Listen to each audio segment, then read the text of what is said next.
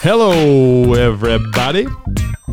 Welcome to the show, The Eternal Student. I am Dan Clark, and as always, I'm joined by my co host, Sean Keating.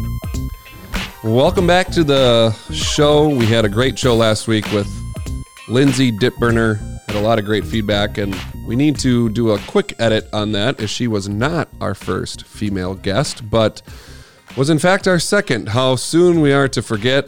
Um, our apologies to Dr. Cindra Kamphoff. And it was, a, I don't know how we could have forgot that one. I don't know a- either because she was like one. one of the greatest episodes we've ever had. Um, so, Lindsay, you're number two on the show, but you're number one in our hearts. um, but yeah, a lot of great feedback. Really hope you listen to that. She gives a unique perspective. Um, growing up, being that kind of type A student who's now navigated her way to get along with everybody and just kind of make her way in a career. So check that out if you haven't.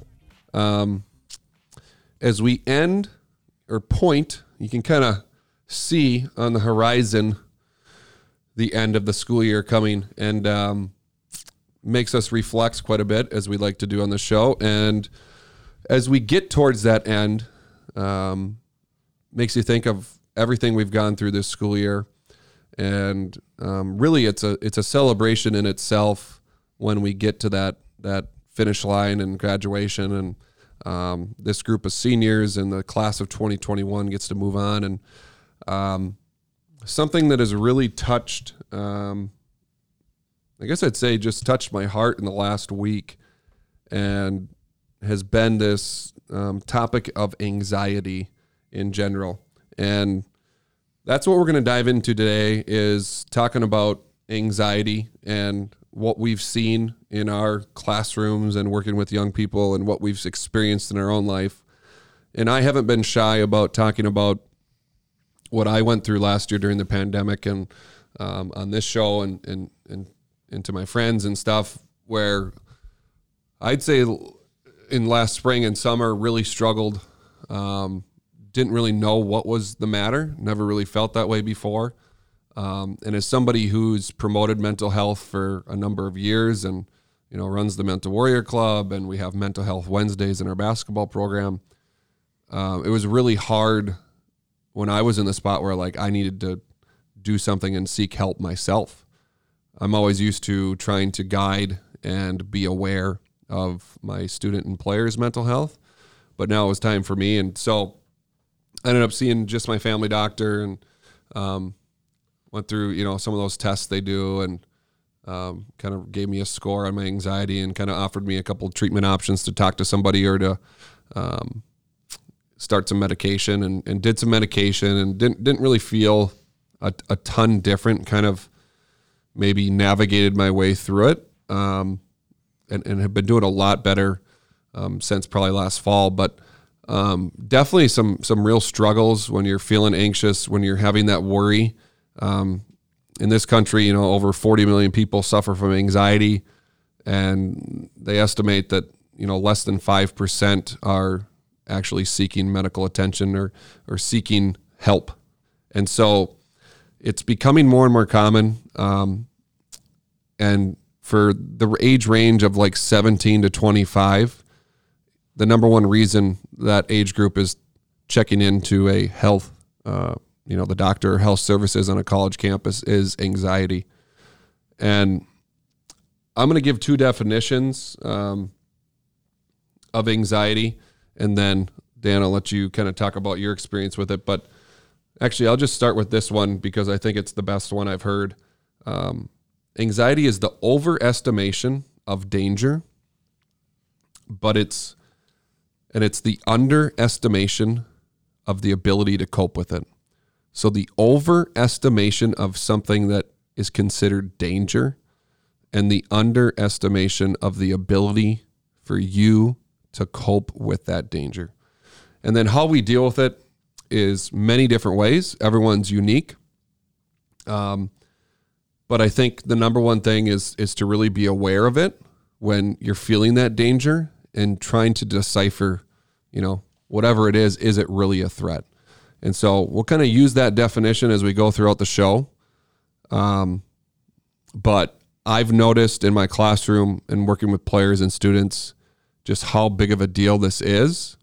And unfortunately, some events have happened, you know, kind of around my circle of friends um, where I, have seen, you know, uh, a couple suicides in the last week that have really kind of struck a nerve with um, everybody that I that I know in that circle, and um, the question of why happens.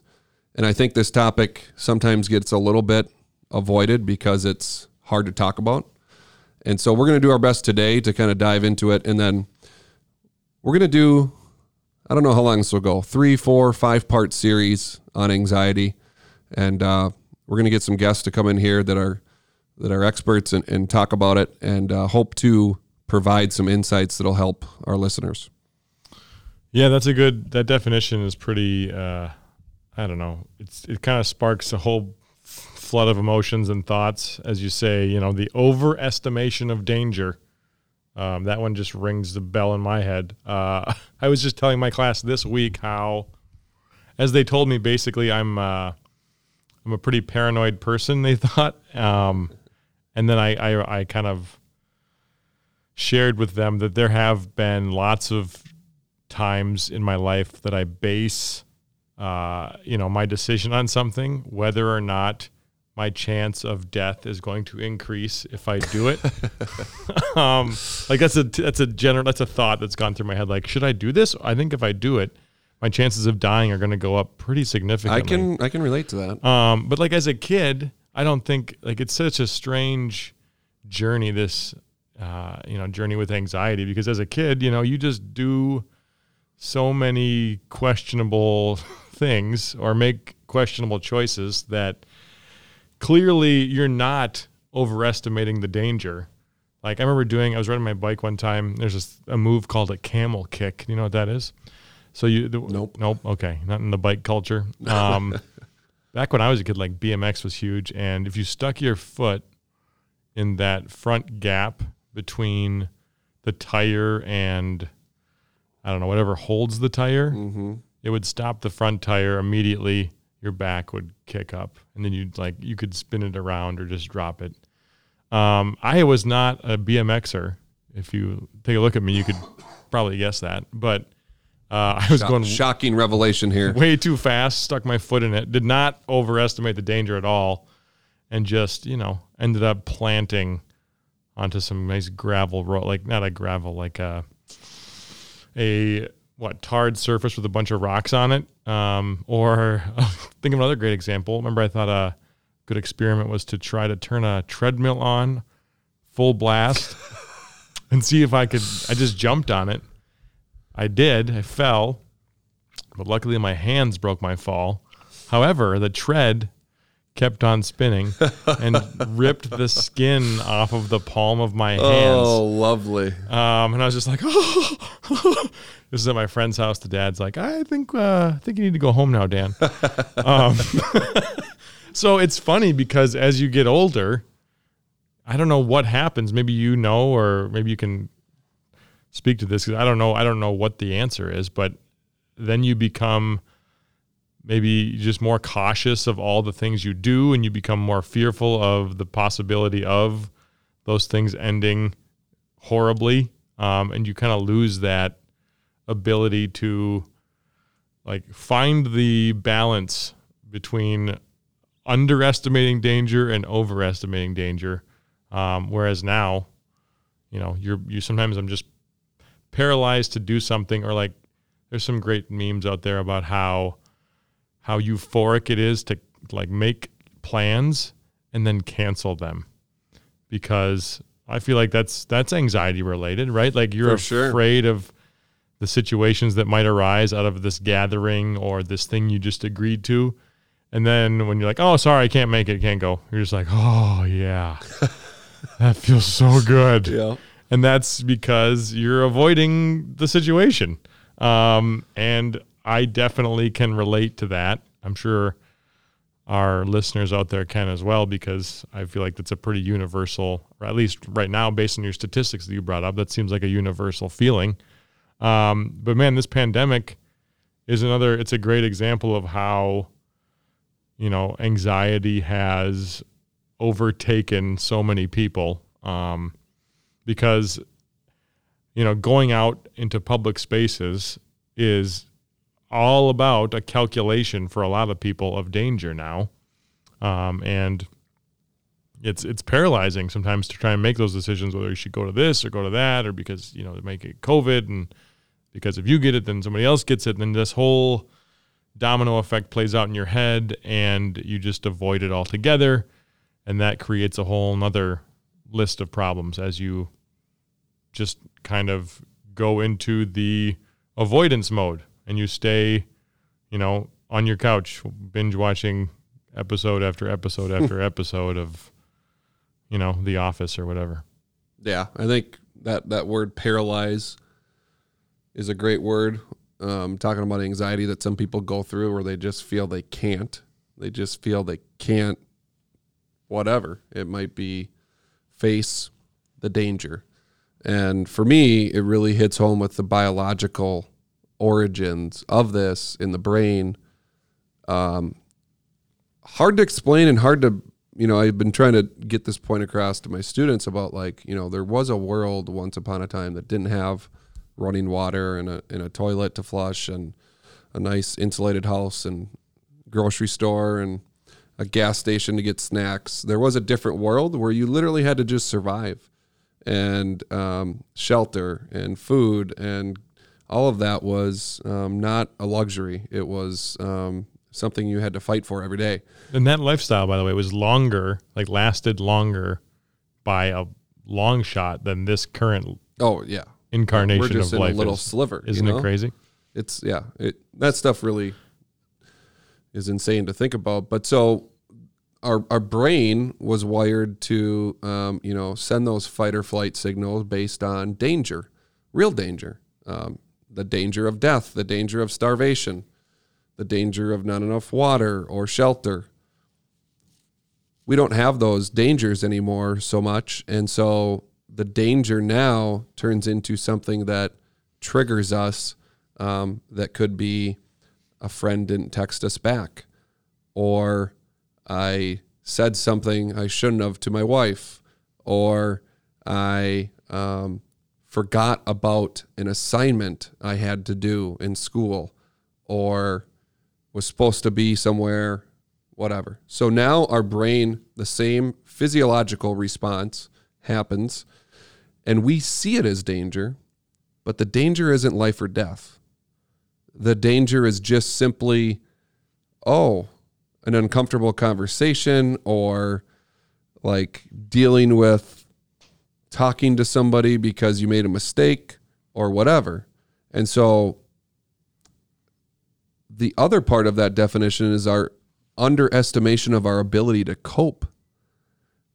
So then we'll look at a danger and we'll be oh gosh, that's super scary. And we'll get fearful or paralyzed or feel helpless. But then we also don't remember or believe that we can deal with it. Like, and which is the reason why the more you fail, the more you've dealt with hard things, the easier it is because you've been through it. But when you haven't been through anything to cope, then it, it can seem really, really scary. And so I think if you kind of try to frame those two things, it really starts us to allow to kind of have a, a guide as we talk about anxiety. So do you think that's what the problem is? Is there's a lack of examples people can draw upon to get them through those moments of anxiety so they're not so long. Like they're more brief. Like a good example i feel like there have i have gone through many situations and survived them even, even though they were just you know awkward conversations that were exactly that. They were super awkward but you survive them. Like i'm thinking of a really simple example. A couple days ago i i forgot to wear my fitness tracking device on my wrist. Got to school looked at my wrist and i thought oh crap. No, my my circles aren't going to close today, and now it's just going to be this, you know, this this situation plays out in my head that like this is terrible for you. You're in danger, but I've gone through enough of those situations where it still took me some time. Yeah. But like maybe an hour later, I was like, who cares? You're an idiot. Why would like that's not to end your life? Like you'll be fine. Um, but I don't think I don't think I would have had like that. That feeling would have lasted w- way longer had I not been in so many situations before that were exactly that. Like I see, it seemed life threatening, but it really wasn't. So maybe that, just to give the listeners, whether you're a parent or a kid out there, has it ever happened where the kid forgot their phone and they called mom or dad, bring my phone, and mom or dad, be honest, have you brought it? Um, I, I have had students like that, and they, Yep. the, their parents have because they can't they can't function throughout the day without it. And I think as a parent, I've probably also like been in the car, and Mateo's been like, "I, I forgot this thing," and I was like, "I'll go get it quick," Yep. instead of being like, "You'll be all right." Yep. And then have him go going, "Why? But I won't." And then And that's the hard moving. part as a parent that, you know, there's no playbook on, but if we can get our kids to go through not having their favorite whatever, and it's still going to be okay. I'm not in danger. I'm not going to die. I'm not going to, I can move on. And that paralysis is a real, real thing that people feel that they can't physically go on. And, and, you know, I don't really want to get into depression today. There's a lot of blurred lines there between anxiety and depression and what's going on. But, um, yeah, I think it's it's it's experiencing that, and then it's also, I think, one of the treatments is to be able to be aware and then practice.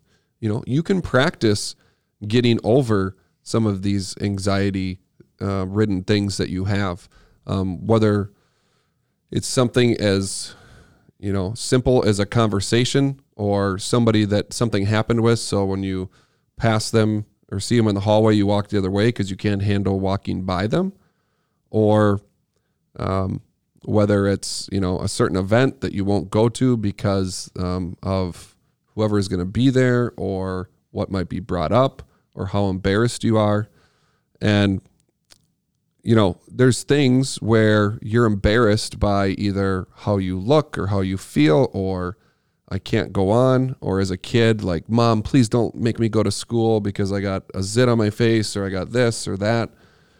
But then you understand that danger of somebody, I, I can get through it. I can be okay.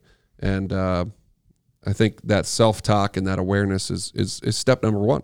Yeah, I was just telling you about this before we came on air here, but I think it's important to have like battling perspectives in your brain. And this is maybe this probably there's got to be a psychological principle that this follows. I'm pretty sure I think I've heard it's called um like inner familial systems or something like that. We've talked about it somewhat on the podcast. I think with Eric Godzi, he brought it up. But all the different characters that uh, are in your head and the different points of view they bring in. Um, I, I think it's important that on these issues of anxiety, you definitely have, you know, a voice that's pushing back against the voice that wants to cancel the plans or get the phone or get the watch or you know whatever it is they want to to get in order to soothe that feeling um, because it's important to remember that that feeling's never going to like cease to exist right? Even though you're aware of it it doesn't mean you're not going to feel anxious. Um, but if you're aware of it and you have you know maybe a competing voice in your head that says hey, yeah, you're anxious right now, but let's embrace this and let's try to actually turn it into excitement, right? I was reading a in prep for this podcast, I was reading an article about how the same chemicals involved in excitement are the exact same chemicals involved with anxiety.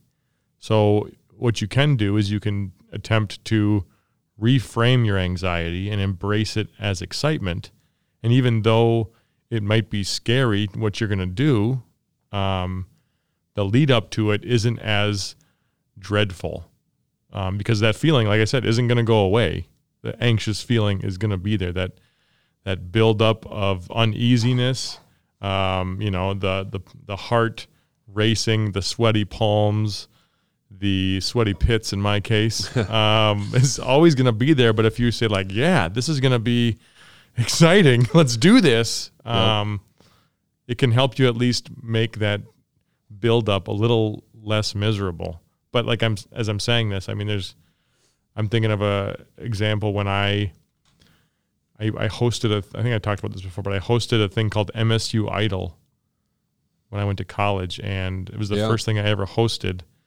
And I had this dream of being a stand-up comedian, of course, which I've talked about, and it went horribly wrong. Yeah. Like, eh, but and it was a miserable experience. Um, but of course, I that like that's an example of me surviving it and being like, oh, well, it sucked for you know thirty minutes, but Yep. I'm not dead. Um, and that's the voice that I had to build up. So there was a competing narrative in my head, and then also trying to change that idea of, you know, dread to excitement. Two things. Number one, a friend in high school, sweatiest pits I've ever seen. Every white shirt, Yeah, I, ca- I'm that guy. bleached yellow, just dude, come on. We Quick need to tip, get him though. some more white shirts. Quick tip: if you do have that problem, which I did have, uh, which I've actually come under, it's come under control at this point in my life, which is good. Except for actually when I'm podcasting, it comes up. um, but if you use baking soda, and like you make a baking soda paste with water, and you kind of rub it into those pits before you. Sounds like so smooth you let good. well you let it sit for like an hour or two hours, and then you wash it. Yellow pit stains are gone, Wow. baby. It's amazing. It's like it's, Magic. it's OxiClean basically, bef- like before they learned how to brand it and put it into a box. So Yeah, Any- I, I'd just throw it away. But anyway, um, and then number two would be like people have tried to overcome the anxiety by like, okay, um, I give the example in my class a lot of times. Like, if your food's screwed up, are you do you can you even like? And it's a little bit of a fear thing too, and being scared. Can you tell the waiter, um, I ordered with no onions? A lot of people cannot do that. yeah, Um, I've polled high school kids. I've served surveyed high school kids. Um, let's say you check out at the grocery store and they charged you for something that you didn't buy. They'll just pay it, and they don't have the ability to go and talk to the manager and say, "Listen, I didn't, I didn't pay for this." Um, those are skills where you can kind of force yourself in an opportunity where you're not going to die. You're, you're, it's not dangerous, and you can try and see if you can overcome something like that. and like- that's yeah. really, really important. expose. It's like exposure therapy. It is. You know, there was and this happened this weekend. We were we stayed in a hotel for the first time since this pandemic, just to get away, go to a pool, Nice. and it was a limit to four people on the elevator. So me and my family are four people, and this woman wanted to get on the elevator, and she goes, "Do you mind if I squeeze in?" And I, I like I hesitated, and then I finally said, "Actually, yeah, I do. I'm sorry. There's, the limit's four. I'm sorry. Bye." and I closed the door on her. See you. And my wife was like, "Wow, I'm surprised you actually said something there. That's amazing." Yeah. I was like, "Thank you." And that's an example of like I just built up, like I just built up an extra level of, or I just completed the next level of, you know, what overcoming the anxiety that come that appears when you have to try and, you know, r- tell the person that you don't want onions or they can't come in or you know it's it's I know what you mean and it's not easy to overcome um, and I don't know how I even overcame it. It was just like there was a point, like a breaking point in my brain that I finally gave up or got enough courage to say something. Yeah. And I've talked about this with like one of my good friends about like I would not consider him a, a people person. Okay. Just put it that way. I I think in an ideal world he would be like chopping wood in the forest, you know, and like see like, you know, I get that. one person a day. Um, Sounds wonderful. but in his job, that's not an option. Managing a ton of people. And this goes to whatever, longer point, but um, you can do what you need to do if you are willing, you know, understanding and wanting to do it. And you can change like a little bit of your personality and a little bit of your style and a little bit of um, when you need to. And it comes from awareness and it comes from um, studying and realizing your shortfalls and like how to get through things. And that's part of growth as a person. Um, i don't think you know i was talking to some kids this week and like there's times where it's like hey i got my three four friends and i, I can't really i struggle to talk to anyone outside of that group. I can relate to that. That's pretty much how i was in high school. I wasn't like just talking to every single student and being like super um, social with everybody. Um, and it's something that I had to literally focus on and be like, okay, here's an opportunity now. There's somebody I don't know.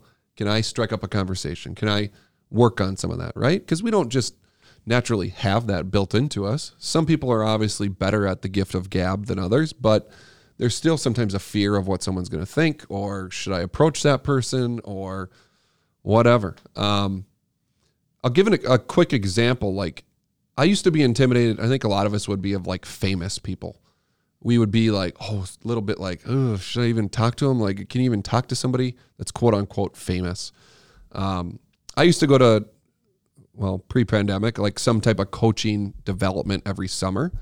And I remember being at a thing in Vegas in which there was um, a lot of NBA coaches there and there was NBA players and I was in this unique little development thing. We were listening to a speaker, and then they were training some NBA players, and the coaches were there, and then they were going to scrimmage when they're done. And I just had this fear of like, oh, I don't want to waste their time, and I don't want to like be that super fan or whatever. And I decided to just go up to this player and ask him some questions, and um, was super super nice. Like uh, we had spent 20 25 minutes of his time talking about some technical things. And um, it just got me over the fact that, like, they're just people, you know, they're just people. And if you come to them with a genuine, you know, whatever, and just like anyone else would want to be treated. But there was this fear and there was this danger of like, they're going to tell me to go fly a kite.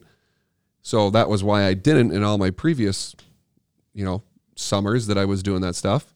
And uh, that was a great example because now, instead of being afraid, I just walk up to people and I just ask the question. And if it goes further, great. If they don't want to talk, that's fine too.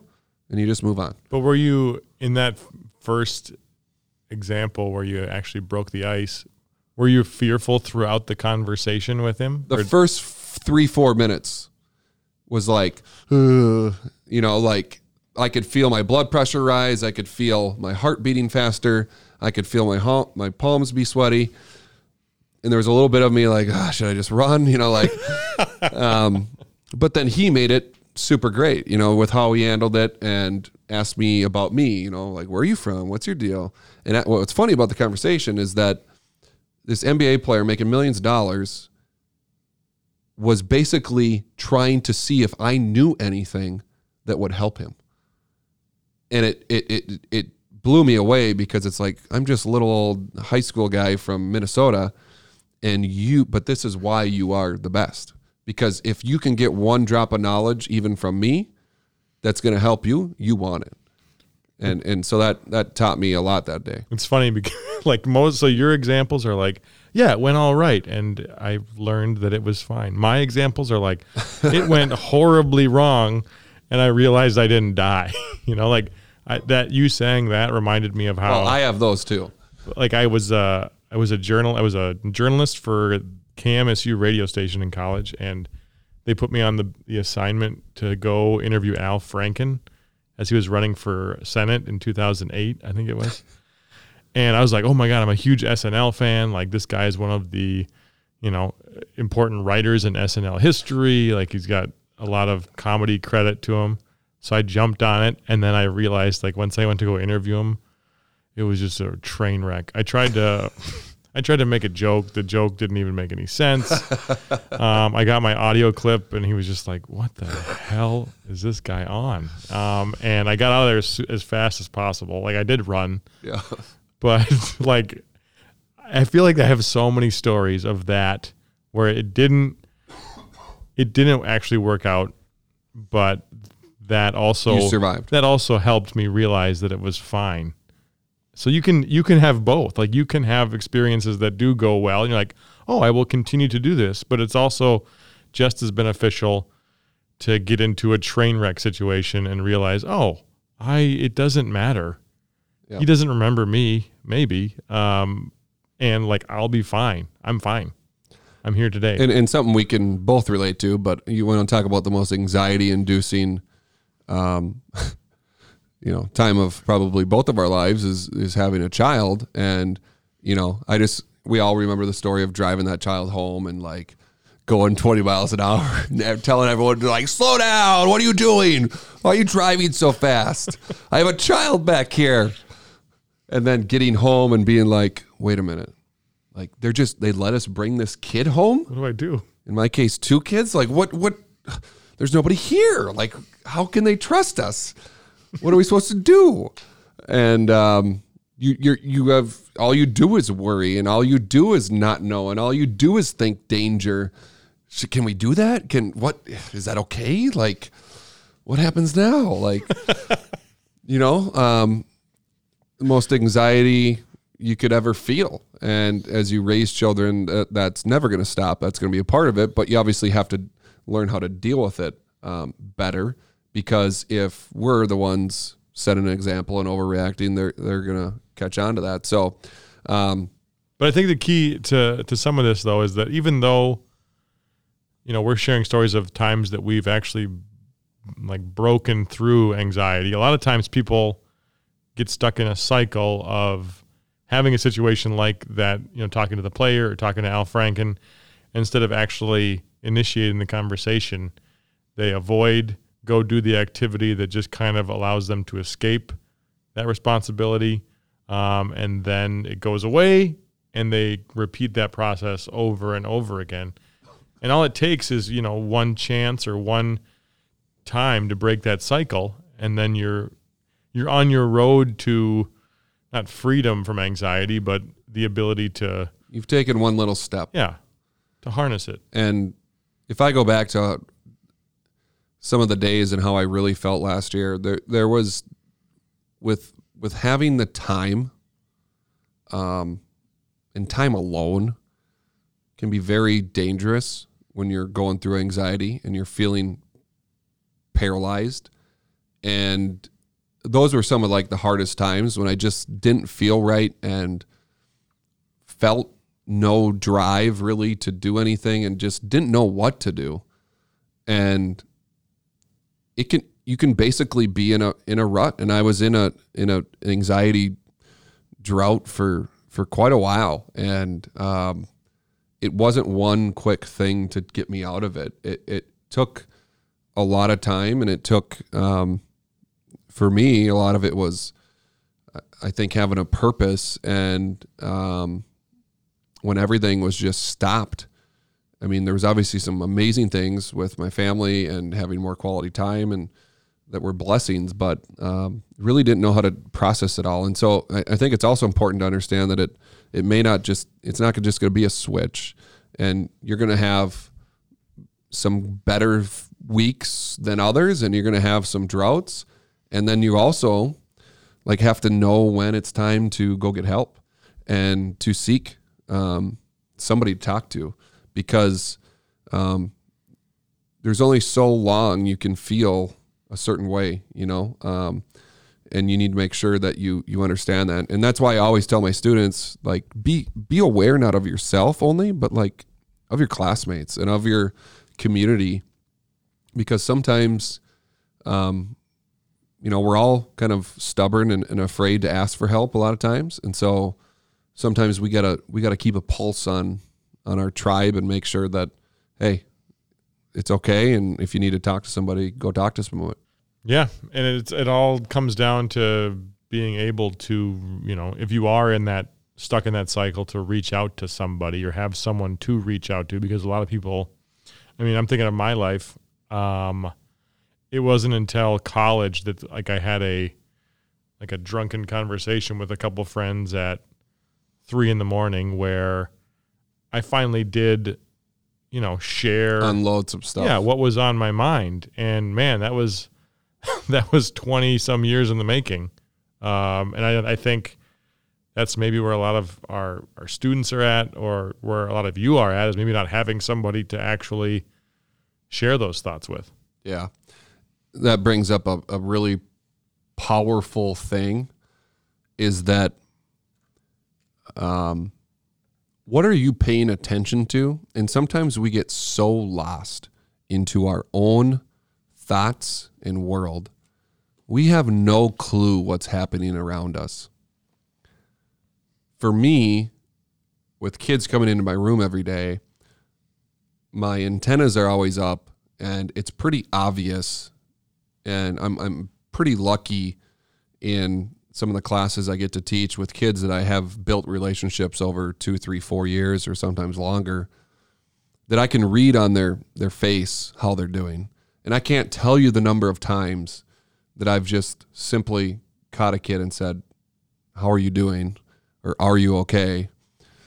And whether it's tears right away or whether it's it's just this like you can almost see this burden being left off their shoulders because somebody asked and I need to unload it, you know? Or maybe they don't want to unload it to you, but maybe then you can point them in a direction. But we all put on a great face. We all put on everything's fine, you know? You don't ever ask somebody how they're doing and then and they they, you know, in just a passing and they really dive into everything. And obviously, you're not just going to share with anybody. Um, so it, it's creating those relationships. But if you are, that's why what I'm talking about within your tribe, like, how are you? Like, really? Like, really? How are you?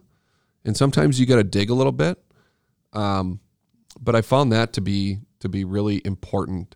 And we, if you put yourself in the shoes, have you ever unloaded or to those two people? um, how much better you feel. You know how how big of a weight off your shoulders it is to tell somebody or to let it out um, or to just process and and try to at least start to deal with it. Um, and everyone handles that differently, but I think that's really crucial. Is to have somebody to listen to you. Yeah, I think after I finally had my unloading session in college, you know, I did realize what you just talked about, you know, how important it is to have someone to uh, be able to confide in and really, you know, share how you are feeling or what you are anxious about, uh, what you are worried about. And for some people, I mean, that's your your partner. Um, for other people, maybe if you don't have a partner or a girlfriend or, or whatever, you you have a tribe of people that you can hopefully cultivate that would be comfortable to share those things. I think that's a definite goal that a lot of young people should have when it comes to this this issue is if you if you're not gonna go see a you know healthcare professional because it's not like everyone can pay for those things. Um, it's just as impactful or helpful to have you know friends to have you know sit down and talk about what you are worried about in the world. Um, in the last week, I again I I've talked about ideas I've had that, that take a while to to get implemented, and you know, one was the Mental Warrior Club I started a couple years ago to talk about the power of your mindset. This year has been starting a class on mindset. And then there's so many things within coaching and within the culture of transformational coaching that I've been making kind of my life's work that I, I, I sometimes think, oh, that would never work in the classroom. And I'd say in the last, I, I think there's just things that I've slowly started to carry over. And one of those is one on ones. And in basketball, we, we do one on ones with players before, middle, end, summer, multiple times throughout the year. And those are check ins, those are um, opportunities to have deeper conversations, not just about basketball, but about life. And within this class right now, we're doing one on ones where I'm taking students, pulling them aside for about 15 minutes and having conversations. They fill out a little Google form beforehand, and um, it's it's been it's been just remarkable. Um, I talked about in an early episode like some of the projects this class has shared, where they've talked about their heroes, their highlights of their life, and their hardships and amazing, amazing stories they're willing to share. And in these one-on-ones, it's given me an opportunity to to dig a little bit deeper and and just to connect. And all I would say is that like they call it the silent, you know, the silent killer, the silent um, you know, disease, mental illness, mental health, anxiety, depression. These aren't things that we have any way to see physically. They're all invisible. Um, there's signs that we can kind of point to, but it everyone puts on a face and a uh, you know a good you know tries to just give it their best shot every day. But when you really dig a little bit, you find out there's some things that everybody doesn't feel confident or comfortable with, and I think our job as parents, as educators, um, as as a community members, is to just tell these kids that like you are enough, just who you are. You don't need to be this grade or get into this college or you know be this whatever image of beauty you think you have to be that society tells you. Um, and I think that message of like you are enough who you are and I've alluded to this before, is really what the society that we want to live in. I mean, if you talk about what is most important in you know, as a culture, it's it's the raising and rearing of young people and the next generation being better than this one. And there's an epidemic of anxiety. There's an epidemic of depression and suicide rates due to a variety of factors that we don't fully understand. And we know social media is a huge, huge impact, but we don't really fully know what we're going into here. Um, and so it's going to take a lot of people deciding that, you know, stop just saying it's everything's okay because it's not. And and embrace the opportunity to just stop and talk to somebody and ask them how they're doing. This year has been a hell of a year. It, it's been trying on everybody. And as we get to the end, I think it's important to celebrate that we're just even here standing and to stop um, asking so much. It's always what's next, what's more, what's more. How about we stop and just say, whew, wow, look at everyone that's been involved in making this happen and getting us to this point. With that, I think it's time now over the next few weeks to turn this and to try to dive into some questions and try to get some answers from professionals. Um, I think our listeners would would be very helpful and impactful, and I think I'll reach out to our students and and those of you that listen to the podcast if there are things within the, the framework of anxiety and um, depression that you want to dive into here in the next few weeks in these episodes, please send us a message, a thought, and you can do that over at the Instagram. Yeah, you can uh, send us a DM at eternal.student.podcast. You could send us an email at the eternal student show at gmail.com. If you have one of our numbers, you can text us. Uh, but I ain't giving that out on this thing. So um, thanks for listening. Stay tuned for more of our what special report on anxiety. We appreciate you. Just remember, you matter. We care about you. And sometimes it can seem really, really dangerous. But don't underestimate the fight, the courage, and what you got with, with, with inside you because it's a lot more than you might think. Until next time, peace out.